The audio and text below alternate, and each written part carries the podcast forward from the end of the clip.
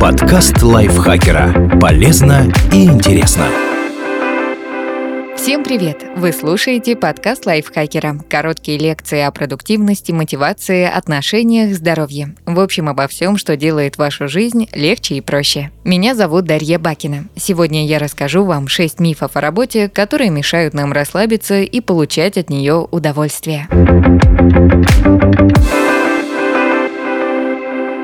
Если вы нашли дело всей жизни, вы всегда будете счастливы.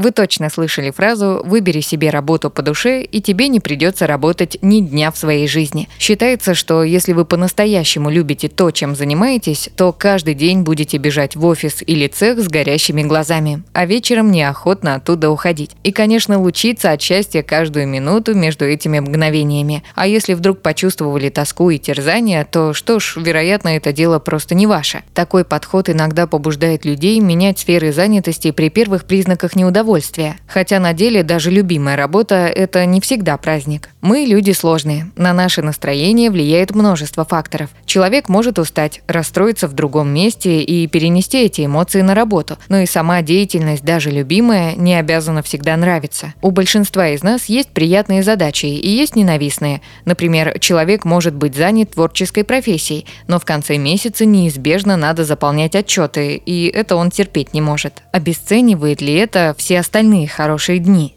Здесь примерно как с отношениями. Мы влюбляемся в неидеальных людей. Их достоинство нас радует, с недостатками мы уживаемся. Партнеры иногда заставляют нас грустить или злиться. Это не означает, что мы сделали неправильный выбор. Просто мы живые, как и на работе. Так что если вы периодически устаете и разочаровываетесь в том, чем занимаетесь, это может ничего и не значить. Просто такой день. Чтобы добиться успеха, нужен талант.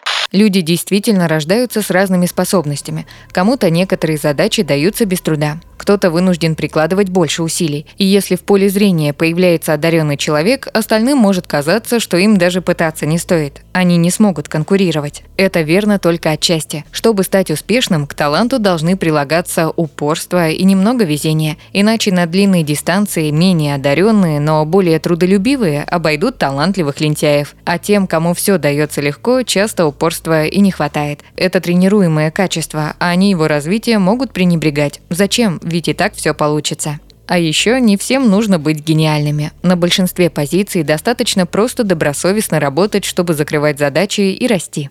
Чем больше работаешь, тем лучше результат.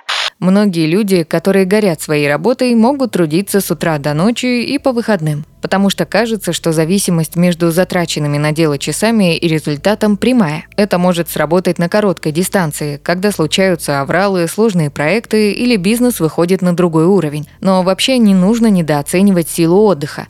Выгорание не отмазка для лентяев, а вполне себе диагноз, с которым в некоторых странах можно получить больничный. Продолжительный стресс никого не делает здоровее и счастливее. В таком состоянии эффективность труда падает, так что это может стать путем в никуда. Помните, лошадь в колхозе работала больше всех, но председателем так и не стала. Поэтому важно не терять голову, а думать ей, как трудиться так, чтобы и результат, и психологическое состояние были стабильно хорошими. Хороший результат – тот, что получим большими усилиями. У многих из нас есть установка, что все стоящее можно получить только если как следует задолбаться. А если какая-то задача нам далась легко, то это потому, что мы плохо старались. Вот сейчас кто-нибудь увидит результат и поймет, что все неправильно, и что мы по ошибке оказались на этом месте. И такая установка здорово отравляет жизнь. На деле вполне нормально, когда многие задачи решаются легко, особенно если вы не первый год работаете. Это естественно, что постепенно вы становитесь опытнее, узнаете больше, и то, что раньше занимало у вас дни, сейчас можно сделать за часы. Усталость и потраченное время вообще не определяют ценность результата. Всегда нужно стремиться к повышению. Карьерная лестница не случайно называется лестницей, по ней можно только подниматься. Так, по крайней мере, считается. И многие люди тревожатся из-за того, что не получают должность выше, хотя на деле и не хотят этого. Становясь начальником, сотрудник получает другие обязанности.